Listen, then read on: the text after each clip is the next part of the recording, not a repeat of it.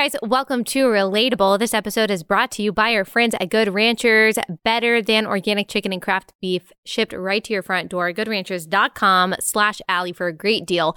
All right, today we are talking to Brad Polumbo. He is a libertarian, and he has a very different perspective on things as a conservative than I do, and a lot of social conservatives do. He would call himself socially moderate or maybe even socially liberal. So we disagree on quite a few things, and we might even disagree really on the future of the GOP. Like, what should the Republican Party look like? Uh, what role does the government play, if any, in the future of conservatism? What does it even mean to be a conservative? And so we're going to debate and discuss some of those things. It's going to be a very respectful conversation. I really hope that you appreciate it and learn from it. And so without further ado, here is Brad Polumbo. Brad, thank you so much for joining us. Can you tell everyone who you are and what you do? Absolutely. Uh, my name is Brad Polumbo. I'm a libertarian conservative journalist and content creator, and the co founder of Based Politics, a new multimedia hub um, that we think uh, we're actually off to a great start, but we're publishing articles, TikToks, YouTube videos, that kind of thing. Um, so it's kind of similar to what you do at The Blaze, but uh, yeah. a little different. Yeah. And you got a little bit of pushback, and I think you were probably expecting this when you first came out with this name, based politics, because what you mean by based is not what a lot of conservatives mean by based. So, can you talk about that distinction a little bit? Yeah, so based has become a, a very online conservative term for yeah. for things that people think are the opposite of cringe, that are like very rooted in values or on point. Uh, and it has become popular in what I would call like the nationalist faction of, of the GOP or of the right people who are okay with some forms of big government, are more skeptical of capitalism and free markets, are uh, more concerned with what they would call the common good than individual liberty. Um, but it didn't start there. The term actually started uh, in the black community. Um, and it also is used by a lot of people outside of that faction now, including in more uh, liberty or freedom oriented sections of the right. And so part of what we want to do is my co-founder Hannah Cox and I are people who believe in uh, somewhat more uh, traditionally classically conservative values like free markets, like constitutionalism, uh, like limited and restrained government. And so we're hoping to kind of rebrand. And we did know that would come with pushback because what we think is based is those values, right? The kind of things that Ronald Reagan cared about, not the things that some of these um, more fringe, kind of nationalist next generation leaders would have you believe are based.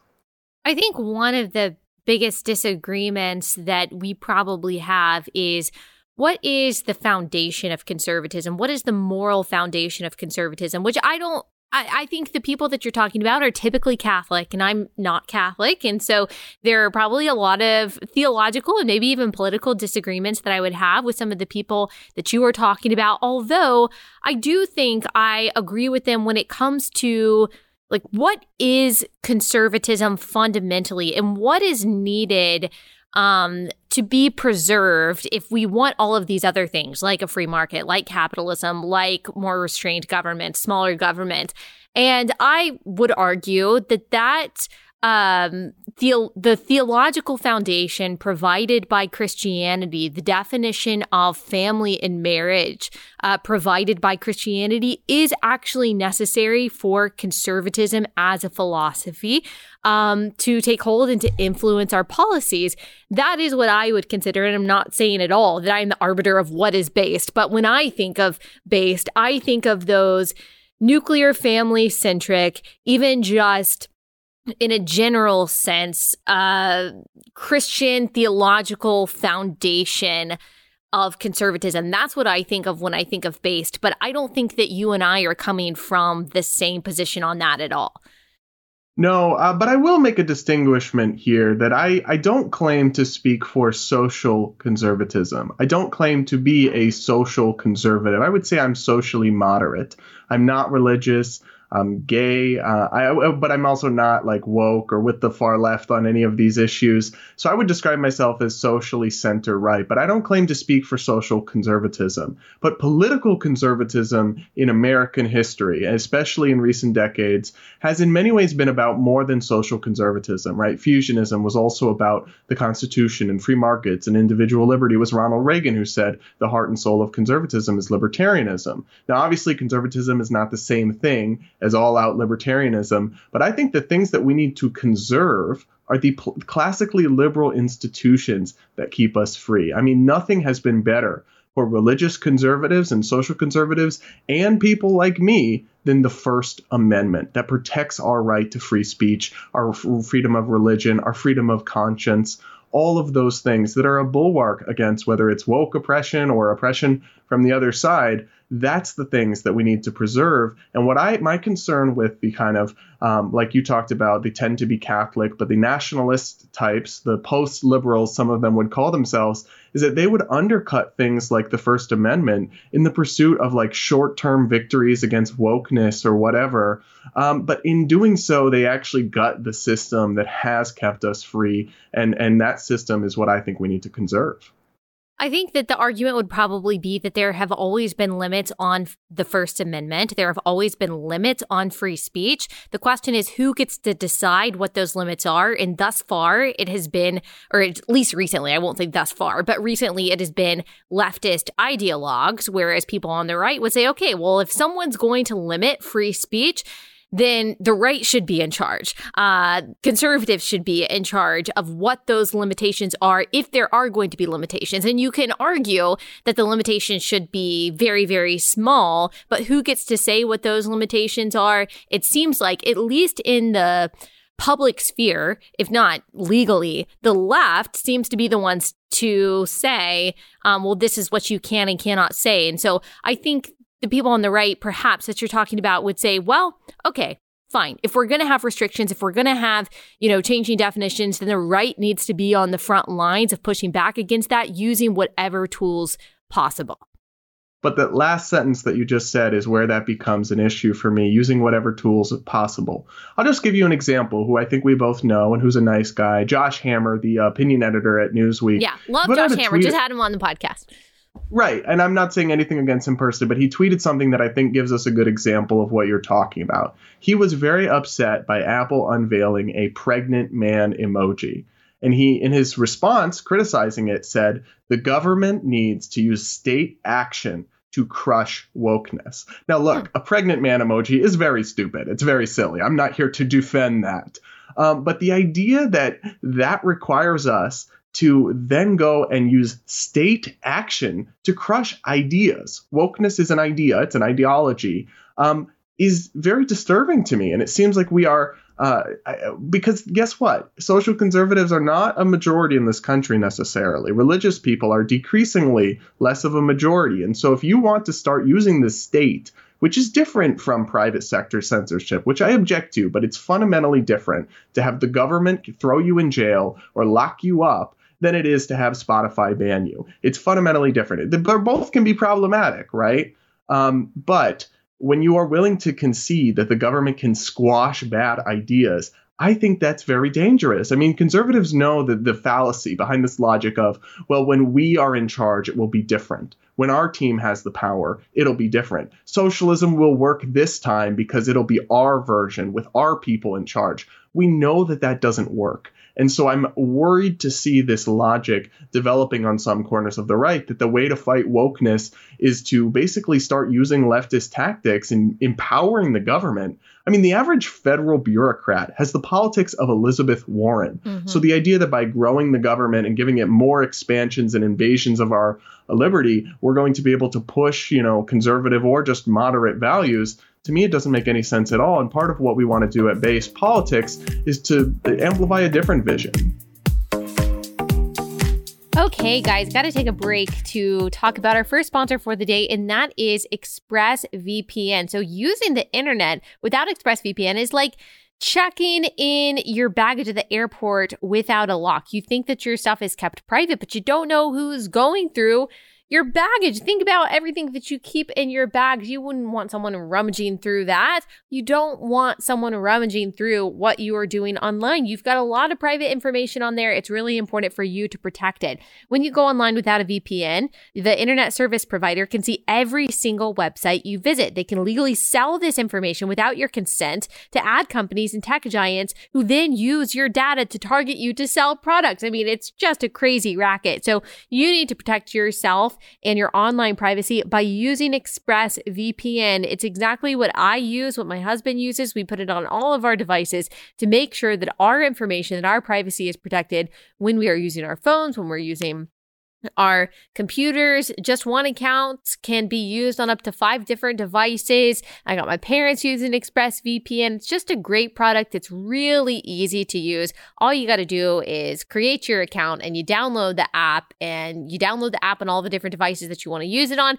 And then you're protected. It just runs in the background. It doesn't change anything uh, about what you do um, on your phone. You can, it can um, block your location for different websites and things like that. And so it's just peace of mind. That's why I really like it. Plus, you can get a good deal if you go to expressvpn.com slash Allie. That's E-X-P-R-E-S-S, vpn.com slash Allie. You'll get a uh, an extra three months for free with that link. That's expressvpn.com slash Allie, expressvpn.com slash Allie.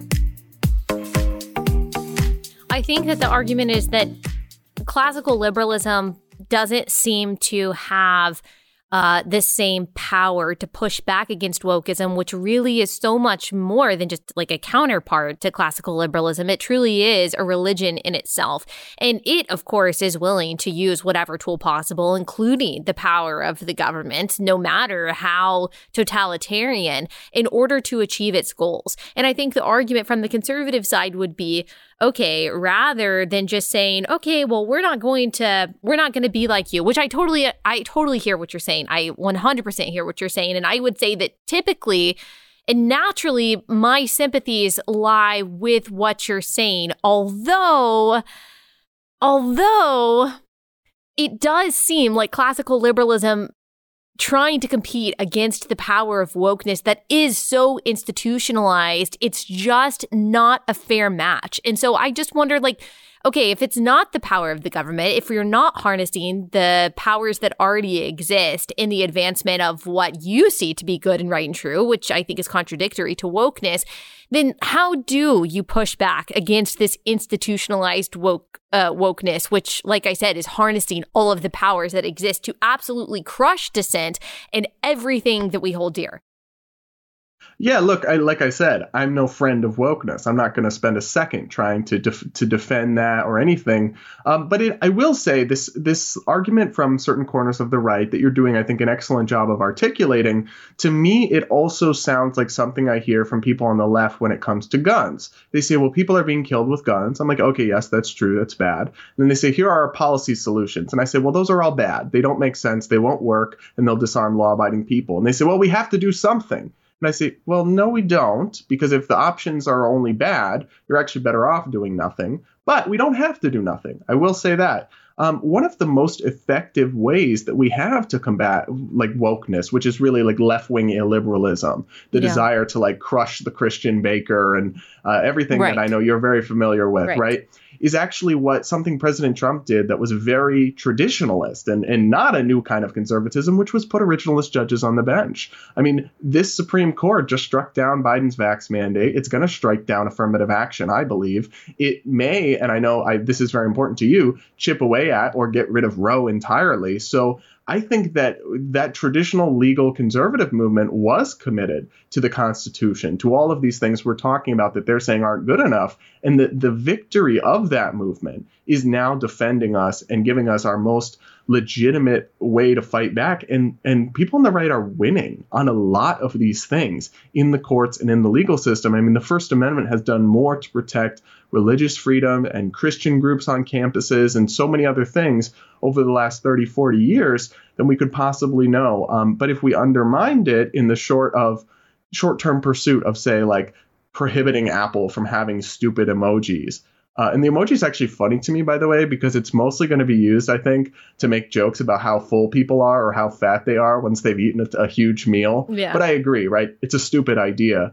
Um, but if we undermine something like that to go and shut down Apple's ability to have emojis we don't like, um, I think it's just really short sighted. Well, I'd be interested to know what Josh would say to that because, as you know, he's a brilliant person who I guarantee really thought about his position. And so I would, it would be fascinating actually to hear you guys debate and discuss this issue because you are both very smart. I think you're both very grounded in what you believe. And I think everyone would benefit from that conversation. Um, because of course i am coming from this from a moral perspective in that i don't just disagree politically with i'm talking about the hard left. I'm not just talking about okay do you think that we should have different border policy or do you think that maybe we should have more government welfare programs? That kind of stuff i think can all be debated but i truly do see the kind of left-wing ideology that seems to be parasitical in nature and seems to want to suck the life out of everything that is good and right and true, I do see it as um, a huge threat. And so I will say, even as someone who I would say uh, mostly agrees with a lot of what you're saying, um, I do also find myself very sympathetic to the other side of this argument saying, look, it's not enough just to say, oh, we're not like them. We're not going to use the power of the government when we have the chance to, or we're not going to push back institutionally on these things.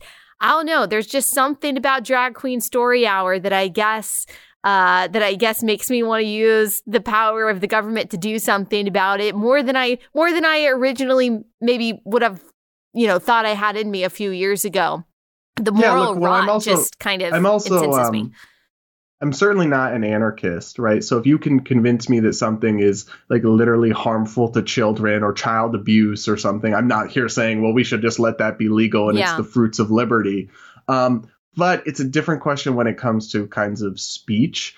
Um, and also, I, I would just go back to what is the solution? Well, I do have one solution, sort of, that I could offer. And I would just say, like, over the last two years, I think, if anything, we've seen why the liberty uh, element of conservatism is so important. I mean, people's livelihoods were made illegal by the government, they were confined to their homes. People have had their lives crushed by the state over the last two years in a million different ways. Their fundamental individual rights, like the I, I'm pro vax, anti mandate, right? Your right to bodily autonomy has been crushed uh, or attempted to be by the government. So I think we've seen really up close and personal the perils of big government and what has made someone like Ron DeSantis such a good governor it's actually liberty based governance, right? We're not locking you down. We're keeping our schools open. You can you can wear a mask if you want to. You can take the vaccine if you want to. It's all about like letting. But he is also using his power to try to restrict the power of corporations from doing things that we on the right see as oppressive.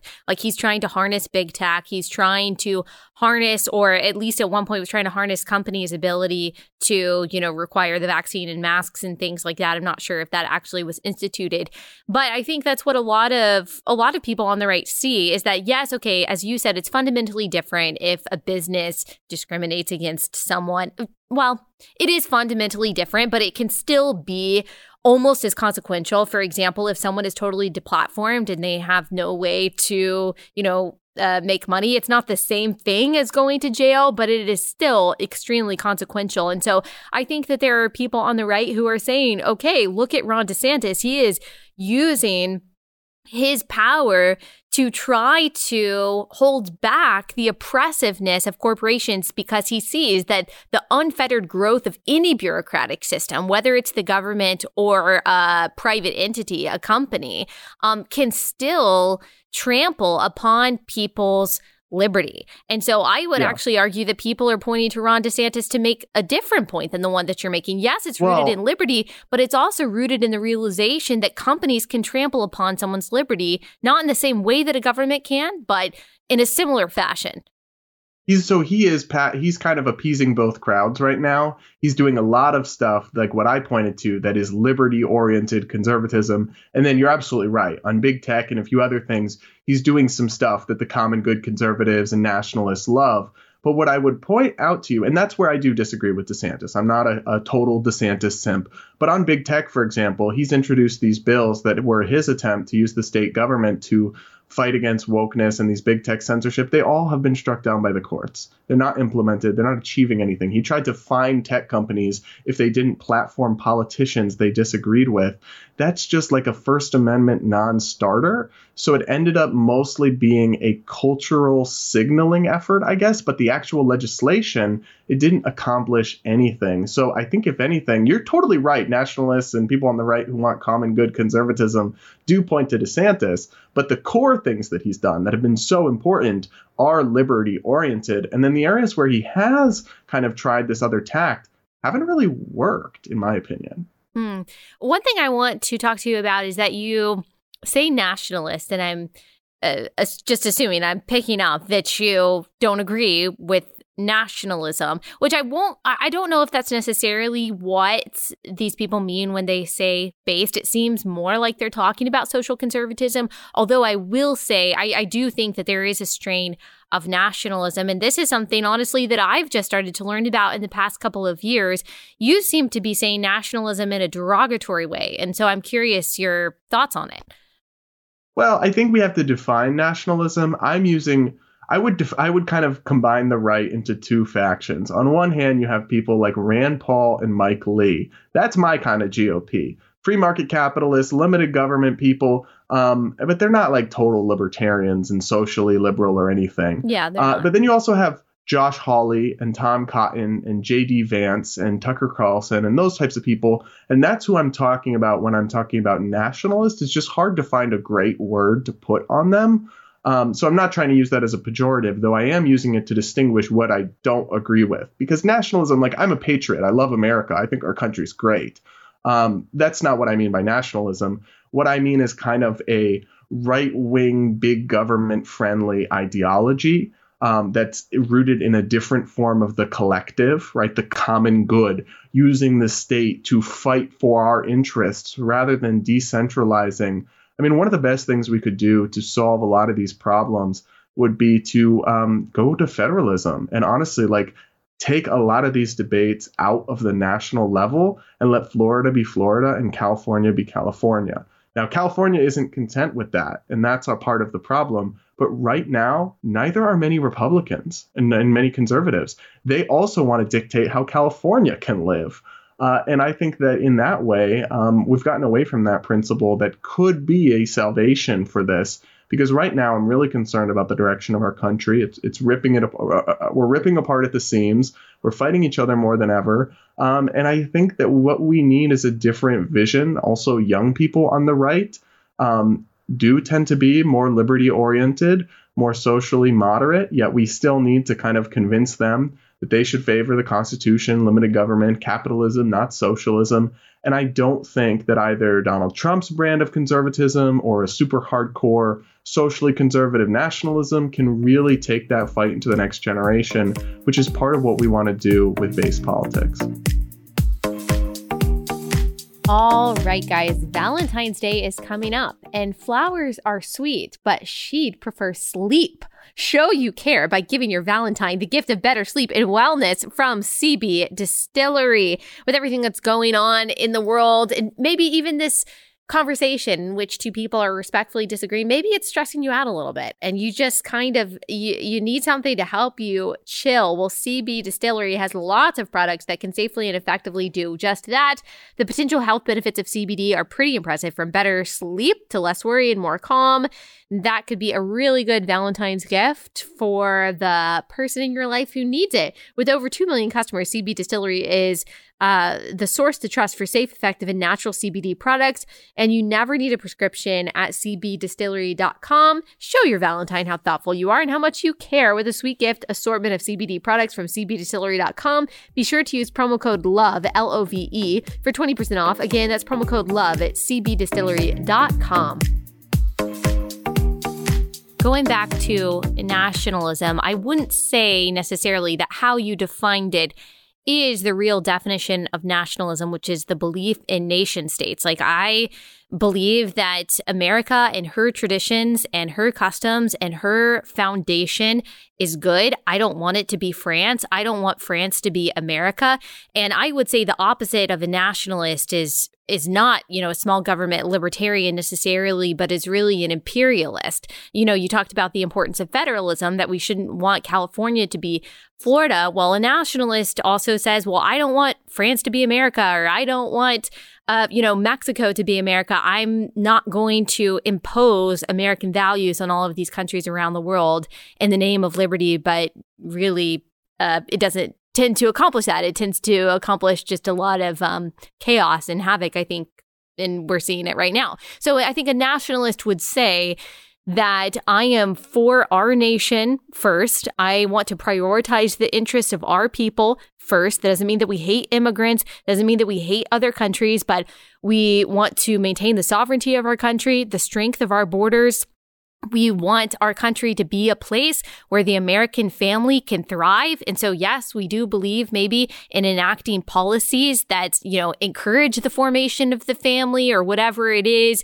that help, uh, you know, the a working class family be able to survive and thrive. I don't even know if that, though, that latter part is a part of nationalism, but it is about national interest and putting the interests of your country first. It's not about denigrating other countries, but it is about your own nation's sovereignty. It's about the importance of nation states and actually believing um, in a form of anti imperialism. And I would say that's very conservative. So I guess I just don't understand really using nationalists as like this derogatory term.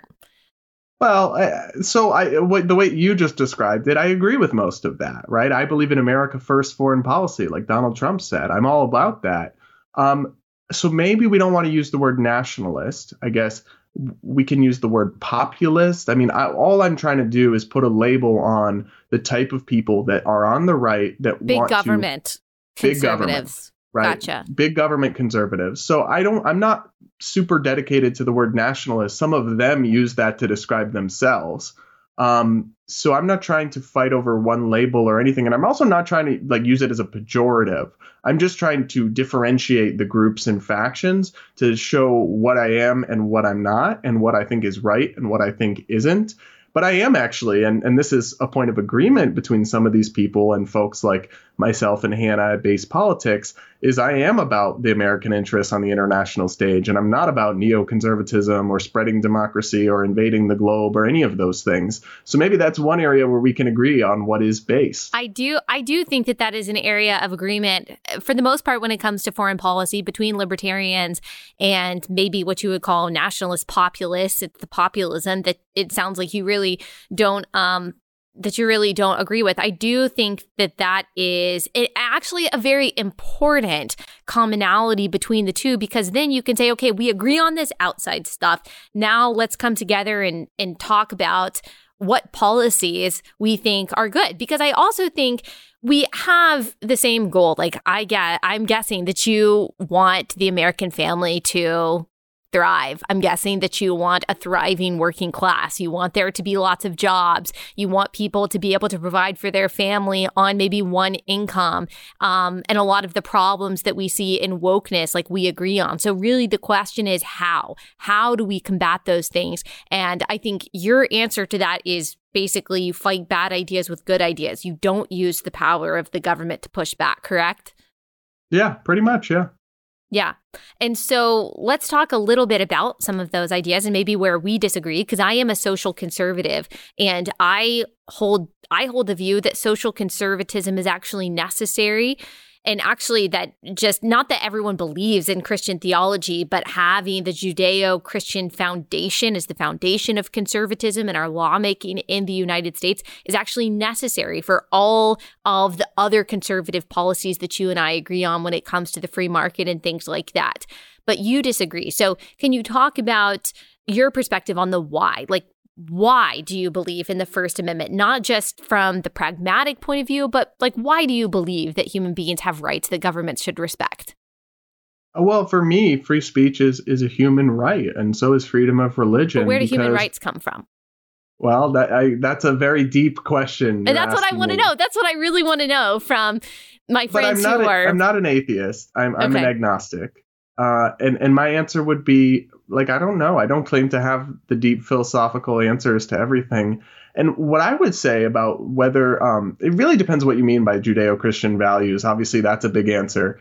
I believe that a lot of the things, you know, into America's foundation, that includes a lot of Christian ideals, are good and should be preserved. But my fundamental value, uh, one of them, is tolerance, not in the woke sense, but in the sense of living side by side, getting along even though we don't agree. So, for like, I'll give you an example. On my podcast, I had Jack Phillips on. Right, I'm an agnostic gay person. Um, he is obviously a Christian, a social yeah. conservative who doesn't support gay marriage, wouldn't bake a gay wedding cake. We had a long conversation, very friendly. He is all about, you know, just doing his own thing. I don't want to force him to bend to my will. And I, all I ask is that he doesn't do things like, you know, anti sodomy laws, right? Or outlawing gay marriage these kinds of things that then are using the state to infringe on other people and promote your own values, I think we all need to live side by side. He mm. needs to have his religious freedom and his free speech, and I won't infringe it. And we can all share a society, even though we have deeply held disagreements. That's what's always been beautiful about America. Yeah, I, I wonder. There are a couple questions that I have. Like, what is the limitation? Because obviously, as you said, you're not an anarchist. And so there are some things that should actually be illegal. And so, like, when it comes to, for example, hormone treatment for children, I think that that should be illegal. But what would be your take on that if your idea is that we should just kind of, you know, live and let live? Well, the difference is um, live and let live applies to consensual adults, not children. So I actually agree with you.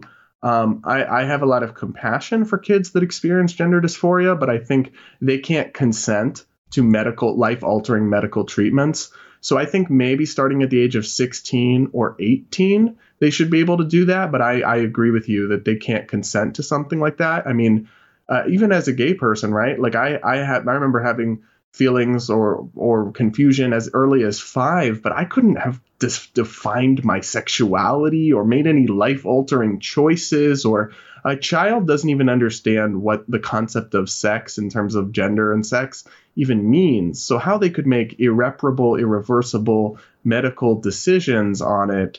Um, I agree with you, but that's something where I view um, the same way I'm, I'm pro life, perhaps not quite all as far as maybe someone like you, but I'm generally pro life because I view it as a violation of interpersonal rights. And that's the difference is I'm all about individual liberty, but individual liberty does not include the ability to infringe on someone else's rights. Okay, last sponsor for the day. And this one would also make a really good Valentine's gift. This is Paint Your Life.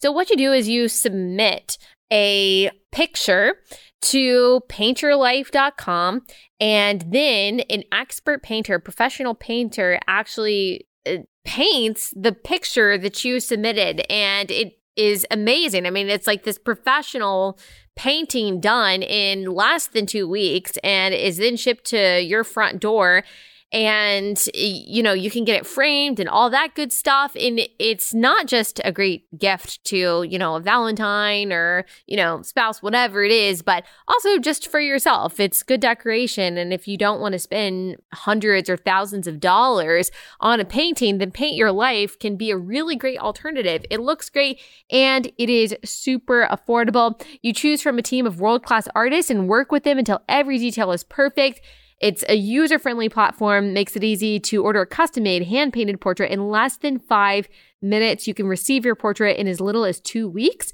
Send any picture that you want. It can even be an action shot. It can be, you know, a family photo, a wedding photo. It can be some landscape that you like, and they can turn it into a beautiful painting. It's meaningful. It's personal. It's personal. It can be cherished forever.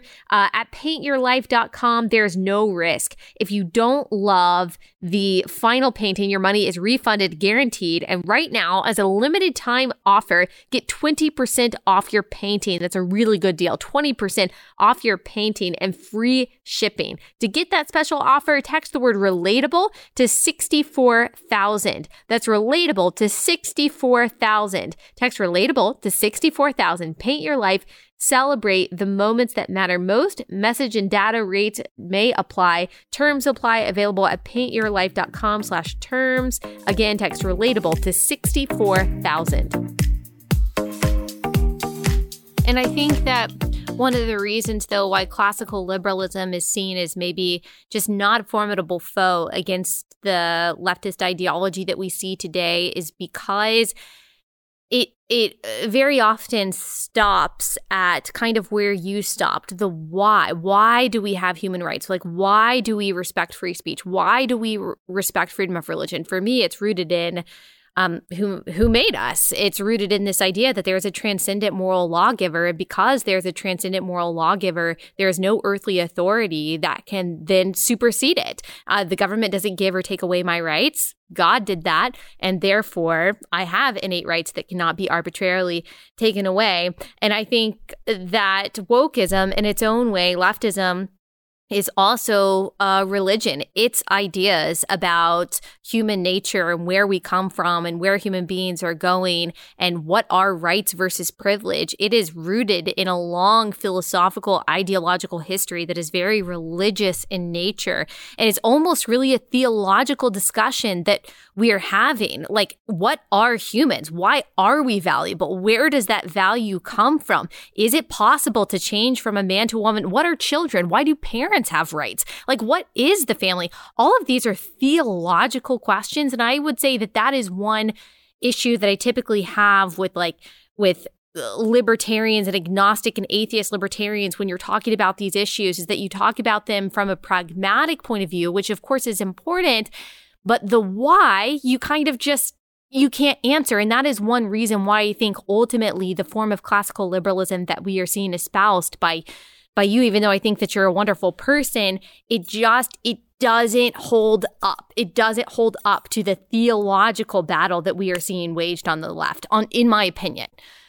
Yeah, look, I understand what you're saying. I think uh, I don't have the answer for, you know, what are human beings? Where do our rights come from? But I think what's great about America is that everybody can decide these deep moral questions for themselves. A Muslim but we person, can't really, because you you can't have a society where we are all our own gods. Like we all have to agree, right? Okay, like you believe in religious freedom, right? You we believe, we believe in a religious a freedom. We believe and- in religious freedom, but don't we all have to agree? Like, okay, this is just the bare minimum. I'm not saying okay, you have to agree with all of my different theology in order for us to function in society. You and I definitely agree on that. And thankfully, or else, you know, the Catholic nationalists that you were talking about, they don't agree with me on a lot of the theological stuff either. So that would be a problem.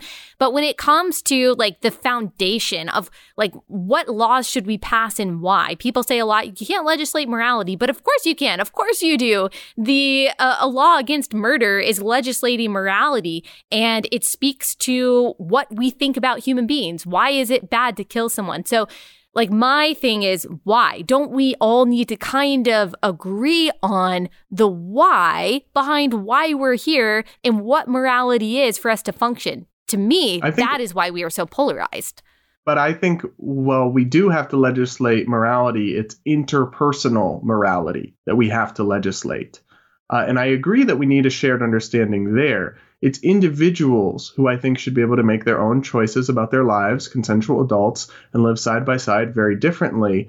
Um, but when it comes, uh, we, we need to agree on basic human dignity, human rights, the sovereignty of a human being as an individual, American principles like free speech. These are the things we have to agree on. And I agree it's very concerning people on the left don't agree on.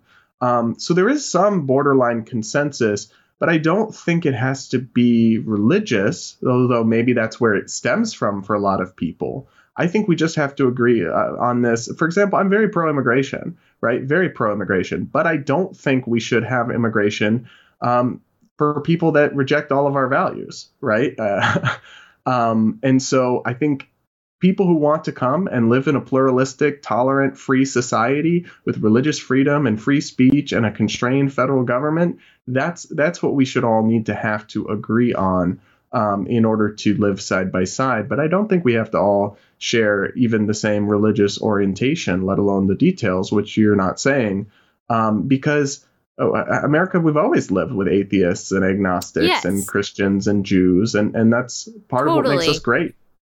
I think it's just, I think I want us to at least be able to acknowledge the foundation of like where liberty comes from, where rights come from. And my argument would would be at least on the conservative side that understanding that foundation of where rights come from, like why we don't believe in the unfettered power of the government, that that in my opinion is all also going to lead us to have certain social views that I think are integral to conservatism. Like you talk about, okay, yes, we're legislating interpersonal morality, but not individual morality. And, you know, to an extent, I think that that is probably true, except then I think about, okay, but the individual turns into the interpersonal so quickly. Like if you're talking about someone like Lia Thomas, who, okay, you could just say that that is a person, you know, uh, doing what they want to do, living their truth, whatever. Well, that individual decision to try to present as a woman is now affecting other people. So is there a place for the state to come in and say no, you can't do that? I would say I would say yes, but I'm afraid you would say no. There's no power there's no place for the state to come in because that's just an individual moral decision so, that they're making. I'm only vaguely familiar. What what is Lia Thomas's sports competition in? Is that oh, Olympic this is, or college? This is swimming. So UPenn um, he's at UPenn. He swam as a collegiate swimmer and now swims on the women's team.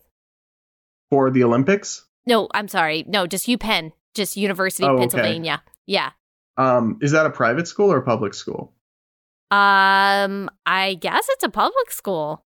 I'm not sure. I don't know if y'all know so, if it's public or private, but yeah, I, I guess mean, that reg- would. Regardless, I just don't think men should be able to compete against women what I would say is that if a private university wants to have what I consider to be unscientific or foolish rules about sports, um, like you're saying, like a biological male could compete with women swimming, I think they should be able to do that. I think at a public school, you have things like Title IX and equal access and anti discrimination laws that would would I think, if interpreted correctly, prohibit that kind of thing because it's a form of discrimination against women. Um, but I mean, for this person to want to just live their life how they see fit in general as an adult, I have no problem with. Yeah, I guess my question is when it becomes because that's that's the whole thing that we have really had that we've really seen. Um, since a, since Obergefell is that the individual, what we were told, okay, this is just individual. This is two people. They want to get married, and that's that. And all the conservative Christians were like, this is a slippery slope. There's going to be a baker one day who was forced to bow down to the sexual revolution. And we were all told, no, no, no, no, that's not going to happen. These are just people who want to live and let live. The personal becomes interpersonal really quickly. And so, like, my question is, like, when does the government step in? Because as you just mentioned, like, Jack Phillips rights were trampled upon um, in the name of tolerance, in the name of what I call, you know, the sexual and moral revolution, which has gone really quickly over the past five to 10 years. And I think we're seeing it even more so when it comes to the transgender issue. Like, do I have a right to be in a bathroom with only women or do I not? To me, the state has a role to play there. I think it depends um, what that bathroom is, where it's located, what law it's bound by, and I think we also the, the the you're absolutely right. It's tricky to draw a line between personal and interpersonal, but you could flip this and make left left wing arguments like your free speech isn't personal; it affects other people. It affects other people's safety. And I think this just becomes a very, your religion affects my mental health because it stigmatizes me in mm. society. I don't, mm-hmm. I don't believe that, to be clear. Right. But what I'm saying is it is a slippery slope. But what I'm saying is we have to draw it firmly at interpersonal, right? Abortion is interpersonal. It's one human ending the life of another. Me slapping someone is interpersonal. But you actually Me, believe that abortion is okay sometimes, right? No, uh, well, I'm I'm generally pro-life. What does that? Mean? I don't. Ha- uh, it means that I would favor certain exceptions. Okay, so you do believe that it's okay to take an innocent person's life sometimes. So wh- where do you why like does that apply to other things? Like is that your principle? I mean, I, I'm like I, I agree with pro life positions in like 98% of cases, and I think almost all abortions should be outlawed. So I don't. I mean, and it's also I will say this: it's not really like one of my issues that I'm I don't talk about it. I don't advocate about it. I mean, I'm, I'll happily discuss my views on it, but yeah. it's not something where I'm trying to shape the conversation one way or another, or am particularly involved or researched yeah. or passionate. Well, I'm just trying to figure out with libertarians, like, what is the line? What is the line between personal and interpersonal? Like, I'm against abortion in all circumstances because I believe that taking an innocent life is wrong in all circumstances. And so, like I kind of draw that line kind of clearly and I don't know actually the answer though in all circumstances to be totally fair. Like what is the line between personal and interpersonal? Where does the state step in? And I guess I'm just trying to understand from the more libertarian or classical liber- liberal standpoint like where where that line is drawn. Um, but I, I want to go back to something you said a minute ago, and I think you're right that after Obergefell, uh, the the kind of LGBT left and social left, they went in a very illiberal direction and started targeting people. But I would also say um, that in many ways that has vindicated our classically liberal structures. Jack Phillips won at the Supreme Court. Um, and also, bestiality isn't legalized. Um, polygamy isn't legalized. A lot of the slippery slope arguments that were made against gay marriage haven't come true. I would say that. Obergefell well. was almost seven years ago. So barely. Now, I'm not saying that gay marriage and bestiality are the same thing. I'm not making that argument. I'm just saying that it's, you know, I don't think when a Obergefell happened that we would have thought that we would be having a conversation about whether a man can truly become a woman. I do think that it's fair to say that wow, that was a huge change. It should have been decided, I think, on the legislative level. You probably agree with that uh, when it comes to uh, when it comes to the states.